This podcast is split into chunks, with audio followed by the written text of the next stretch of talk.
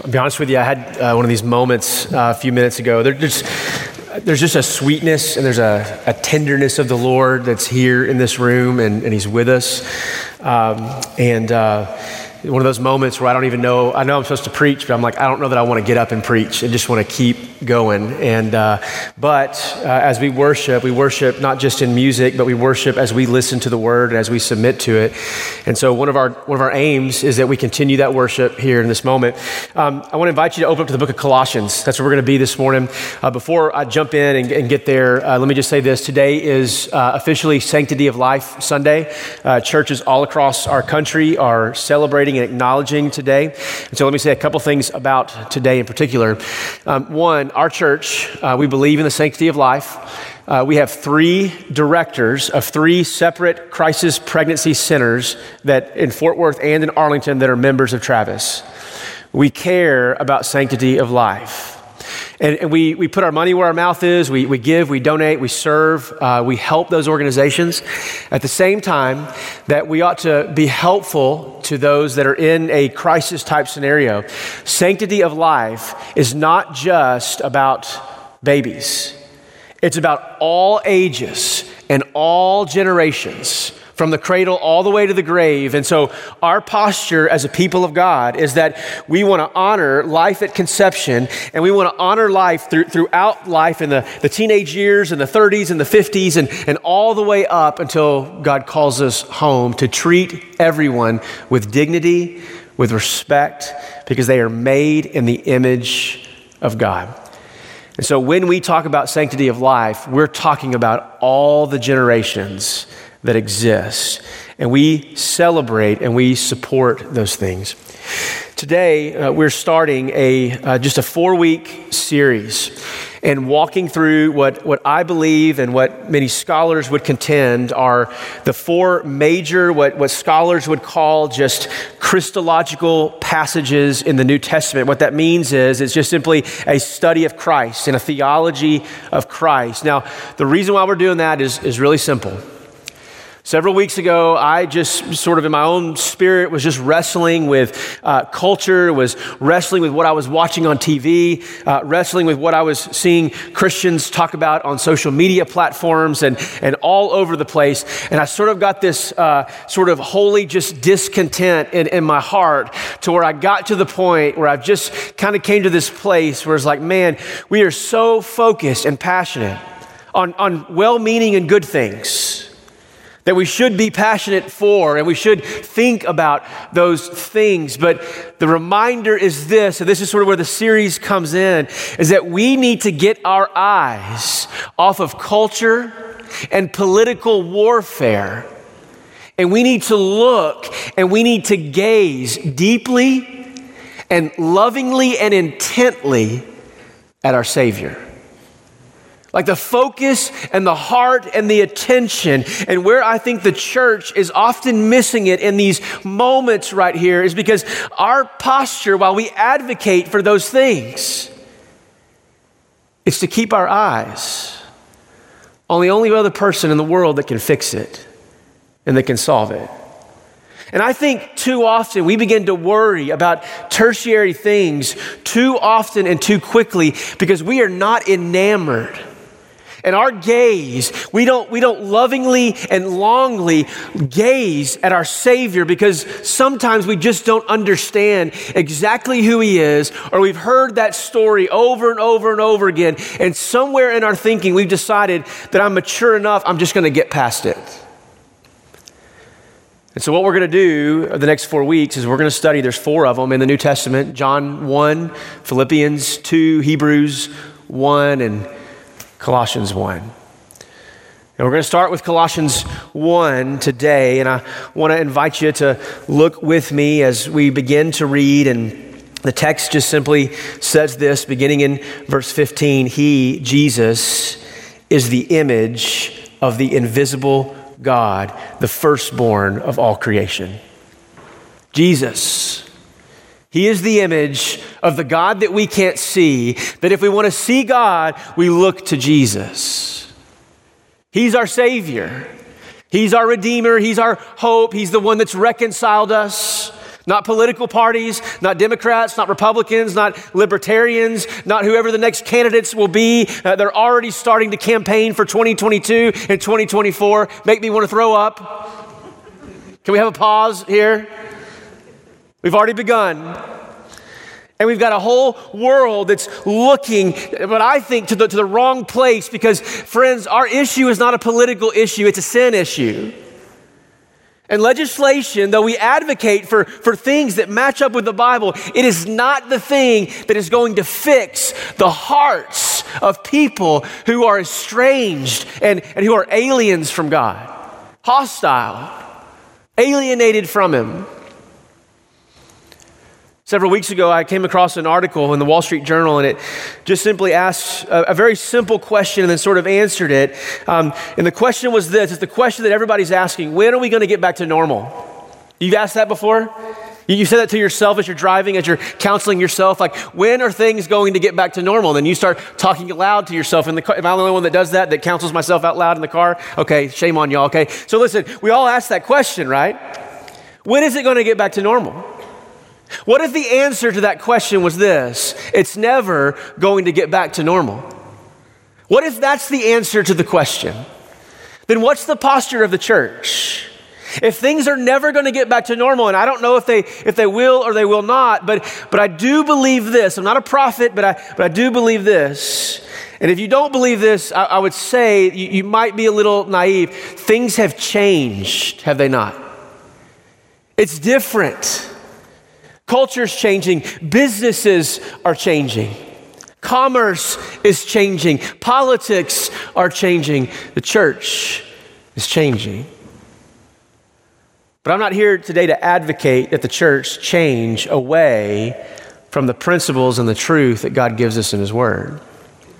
In fact, I'm here today to reiterate some things that we have believed for 2,000 years and to say emphatically that we're not going to let go of these things that our doctrine is going to stay the same as we wrestle through some of these harder issues, but, but also we're faced with the reality that the methods in which we deploy our, our resources and, and the methods in, in which we go about reaching people that are far from God, those absolutely, mark my words, 100% will change here.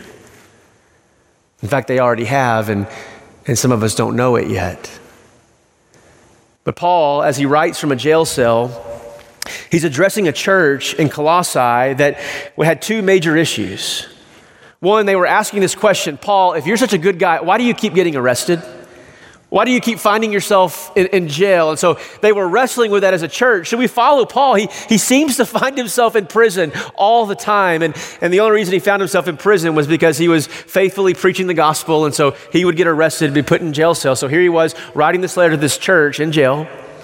And they're asking this question, but then Paul also, even though he didn't start the church, but he was aware of the church's needs, began to understand that the church in Colossae at this moment in time, listen to this, was being more infiltrated and impacted by the culture in their city and they were being changed by the culture in their city that they were beginning to forsake some basic doctrines about Jesus and beginning to walk away from some timeless truths.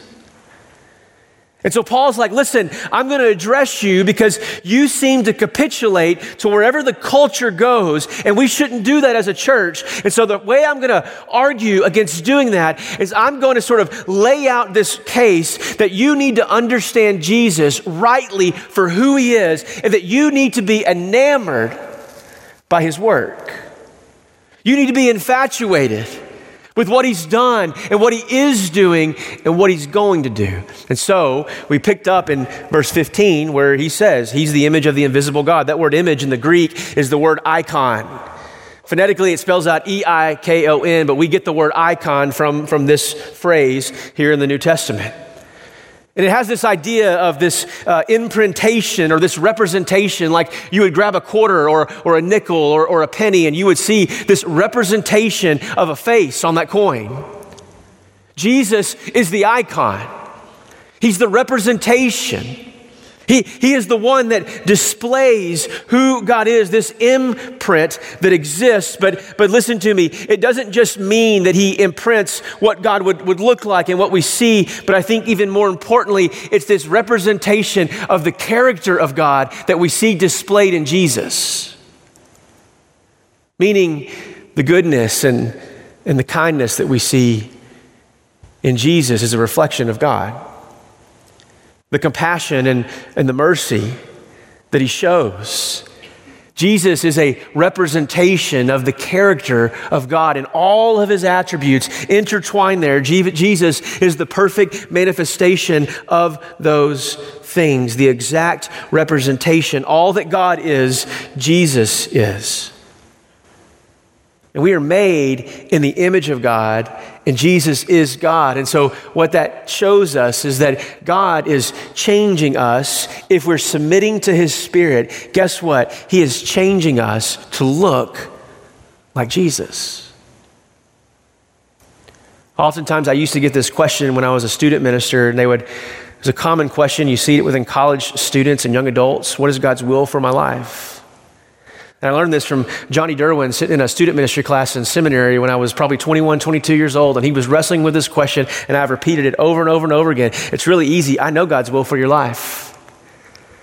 I'm not a prophet. Um, I'm not collecting money. You're not, you're not paying me as a, um, as a tarot card reader or a psychic, but I can tell you that I know what God's will is for your life. You know what that will is? It is to be like Jesus to be conformed, to, to look like him, and to talk and to think like him, to act like him. It's really simple.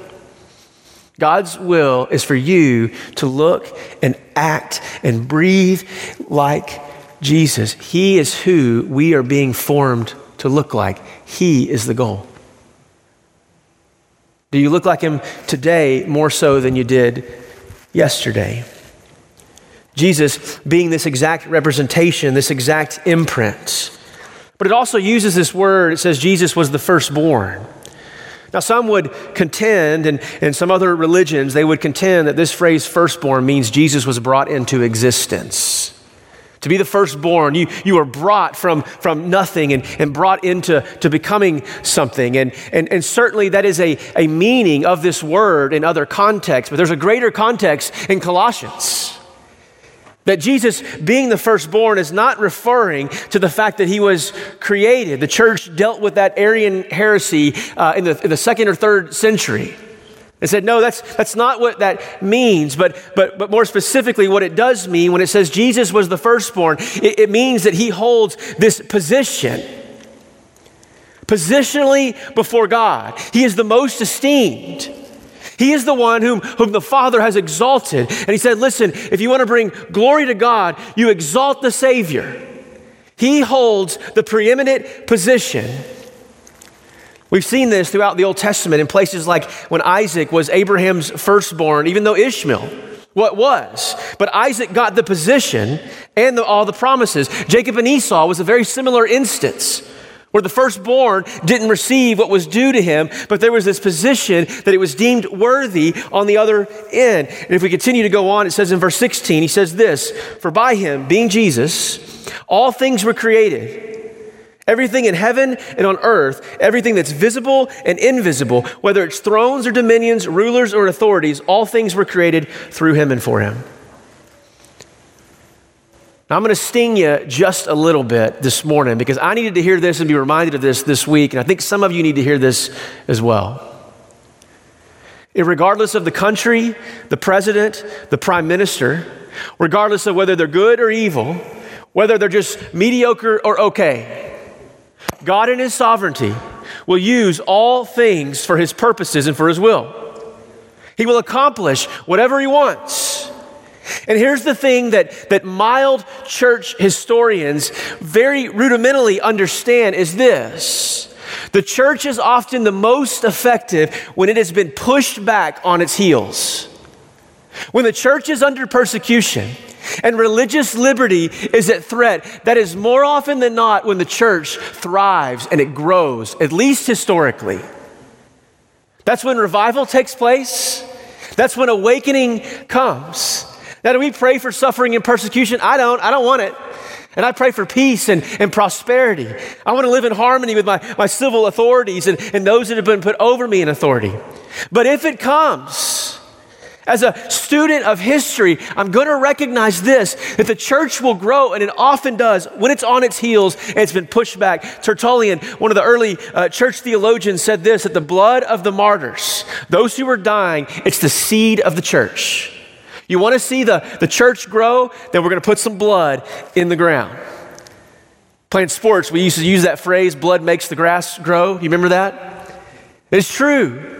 And so the church will grow in the midst, regardless of what's happening. And so my, my, my admonition to not just in this room, but those watching, and really what the church as a whole needs to understand, we need to, to work hard and be advocates for mercy and, and justice. But friends, we do not fret like the rest of the world. We don't worry like the rest of the world.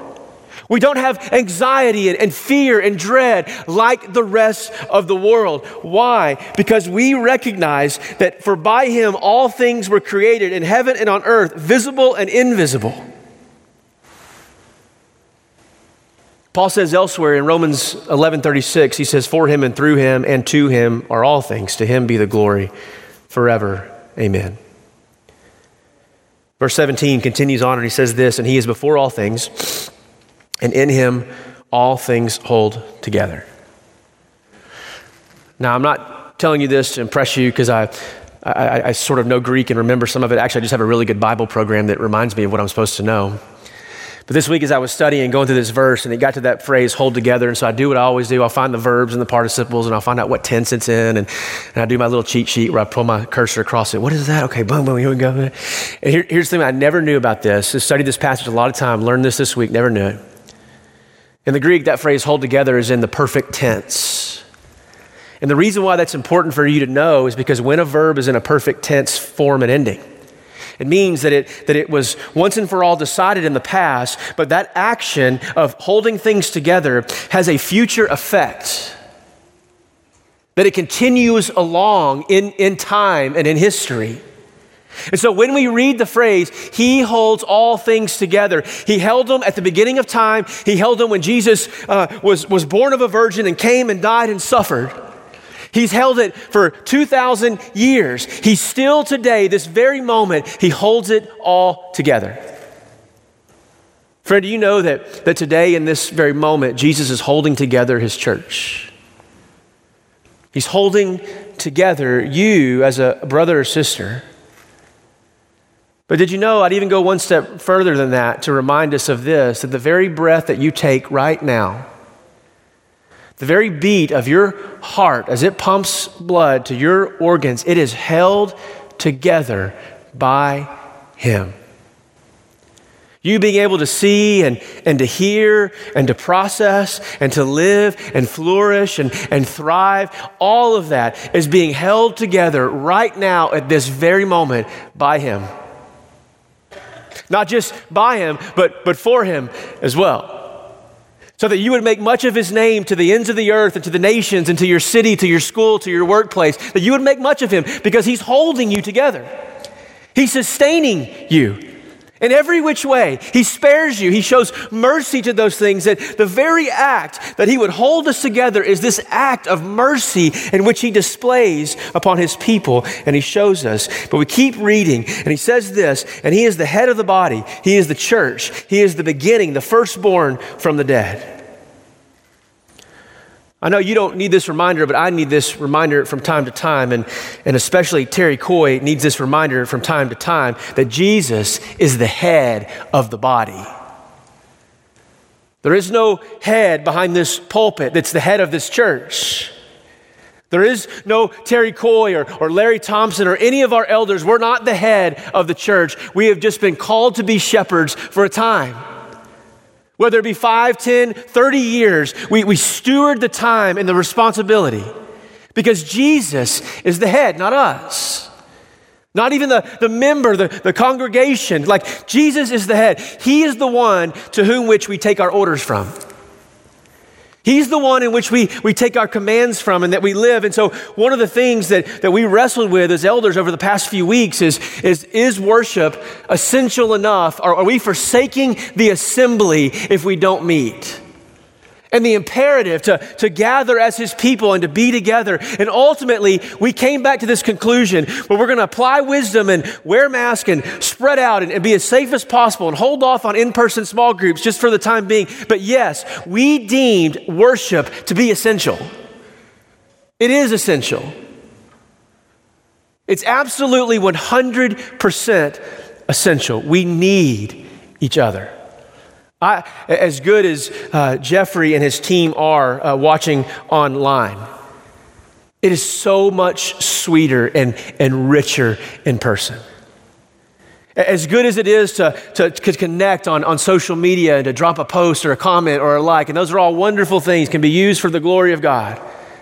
But it's so much better to see somebody face to face whether it's an air high five or, or a knuckle or, or, whatever it is that you're doing these days. Like it is so much better. We are made for one another.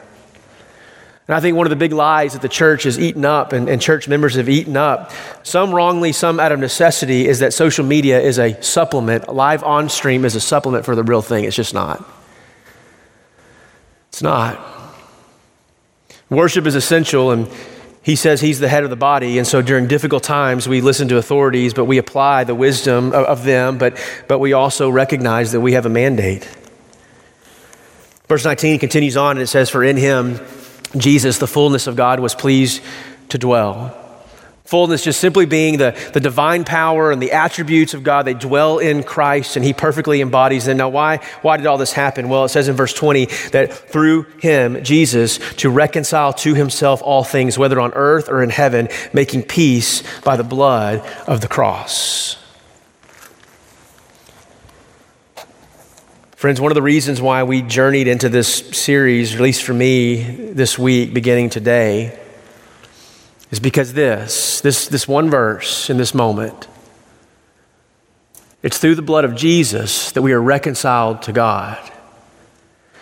And no government, no state, no governor, no mayor, no DA, no president, no anyone who serves on any elected term or unelected term or appointed official, none of those people will ever be able to do for me what Jesus did. They never will, no matter how hard they try and how hard they labor. And how much they, they long, and you want to sing uh, John Lennon's uh, Imagine song, which is about this just reality. We're just in this utopia with, with no heaven, and, and we just all get along. And, and just one of the most naive songs that I've, I've ever heard in the entirety of my life. Artfully done, absolutely. Got a, got a good tune to it to remember 100%. But that does not happen this side of eternity because we have been reconciled to God by Christ because of his blood. And he's not just reconciling humanity, he's also reconciling creation, for we see in Romans 8. You guys remember this verse in Romans 8 where he says this For the creation was subjected to futility, not willing, but because of him who subjected it, in hope that the creation itself will be set free from its bondage to corruption. What that means is, is that not only was humanity affected by the fall, but this is also the reason why we see natural disasters. When we see hurricanes and volcanic eruptions, when we see tornadoes, bad weather, all of those things, it is because creation has been affected by the fall as well. This creation was subjected to it, not willingly, but because it was deliberate and there were consequences for that. Verse 21 he begins to wrap up and he says this And you who once were alienated and hostile in mind, doing evil deeds, he is now reconciled in his body of flesh by his death in order to present you holy and blameless and above reproach before him. Is he worthy? He's the only one worthy. Is he worthy to do that and able to do that? He's the only one worthy enough and, and able to do that. He's the only one that, that has the ability to, to bring us to himself. He has reconciled us so that he can present to us uh, uh, the God of the universe, sovereignly who rules and reigns. We get to be presented to him unblemished because of what Christ has done for us. in redeeming us of our sins, saving us of those things, so that when I die, I get to be with God because He's my reward. Regardless of the old hymns and mansions and glories and jewels on my crown, I hate to break it to us, but that is not our reward biblically. Our reward is Jesus, my friends. He is our treasure. He's the thing that, that we esteem above all other things. Is he worthy? Absolutely, he is worthy of all things. so, how do we put this? What do we, what do we, how do we take this and, and how do we apply it to, to where our church is and where our hearts are? Just a couple of quick things. Number one is this when we read passages like Colossians 1 15 and we walk through these and we see the worthiness of Jesus, what it tells us is this if all things are created for him and to him and by him, and he's reconciling us to him, then everything that we sing about and talk about, our worship, ought to be saturated with Jesus. It ought to make much of, of who he is. And if it doesn't, I don't want to do it. If it's about feel good nostalgia and, and old times, I mean, there's a place for that. But in worship, I just want to talk about Jesus. I want to make much of him and, and sing about him because he's the only one that is worthy of my song. He's the only one worthy of my, of my time and, and my attention and my, my heart. But, but Christ is all in our worship. He's also all in our affections. He's what stirs our affections when we begin to understand Him rightly and, and, the work and the length and the depth of the cross and, and how it impacts us. He's worthy of that. And so Christ needs to be in all of my affections, but Christ is also my mission, my friends. He's my mission to see people far from God come to know Christ. That's what I want to see. And here's what I think is happening in the life of, of churches as a whole. I've sort of held off for over a year just sort of watching this, but, but here's kind of what I'm beginning to notice some of the trends. I think we're going to look back on 2020 and I think we're going to see a culling. We're going to see a shaking. And there are going to be people, predictably, that are not going to come back. Some are going to live in fear for the rest of their lives of, of COVID, even with a vaccine. COVID's not going anywhere. Just because you get vaccinated doesn't mean it's, it's going to disappear forever. And there are going to be some that, that perhaps could be controlled by that for maybe right reasons or, or even wrong reasons. I don't know. The Lord knows. There are going to be some that, that get so used to, they've adjusted. It takes 21 days to make a habit. We have, we're, we're about to have over 365 days of a pandemic. Think about that. Habits are being formed, they have been formed. And it's going to be interesting to see what plays out. And the reason why I'm telling you this is not to despair, but this could be the most opportune time for churches to radically think through the way they go about seeking to accomplish their mission. Like now's the time to be gathering that information and thinking, where do we want to be? Where do we want to go? In the past few weeks, I've gotten this question, Pastor, what's going to be your vision for 2021? And, and my answer has always sort of been the same up until about a week and a half ago. I just said, I don't know. Like, I think a good goal would be like, let's just get people back to church. How's that for Vision 2021? But here's what I'm, I'm wrestling with and going, that's not really the goal. Churches that are focusing on just regathering are going to miss the mission.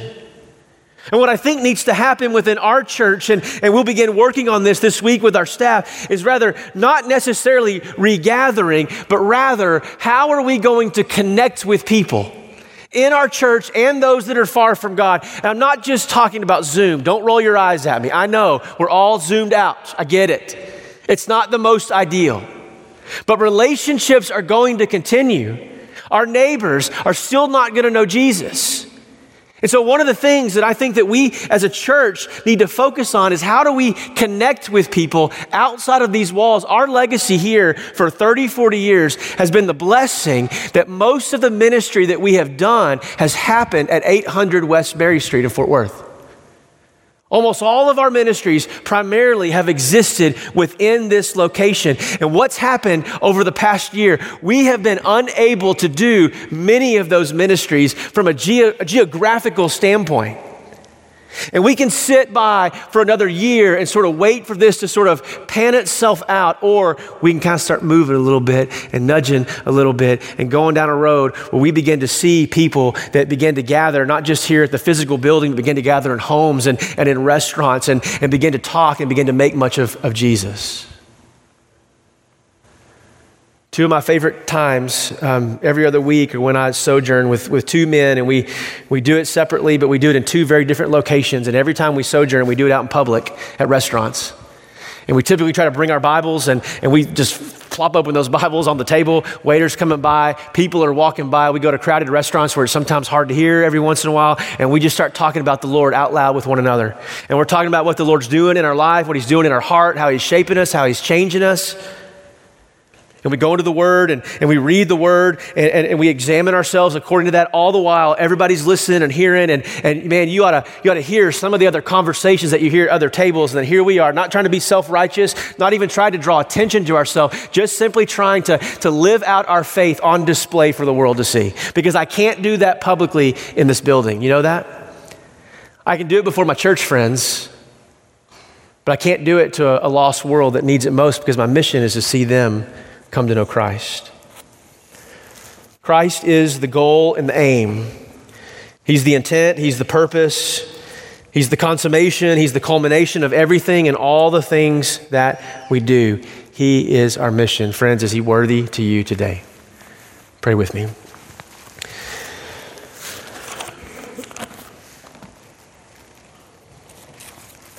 Father in heaven, um,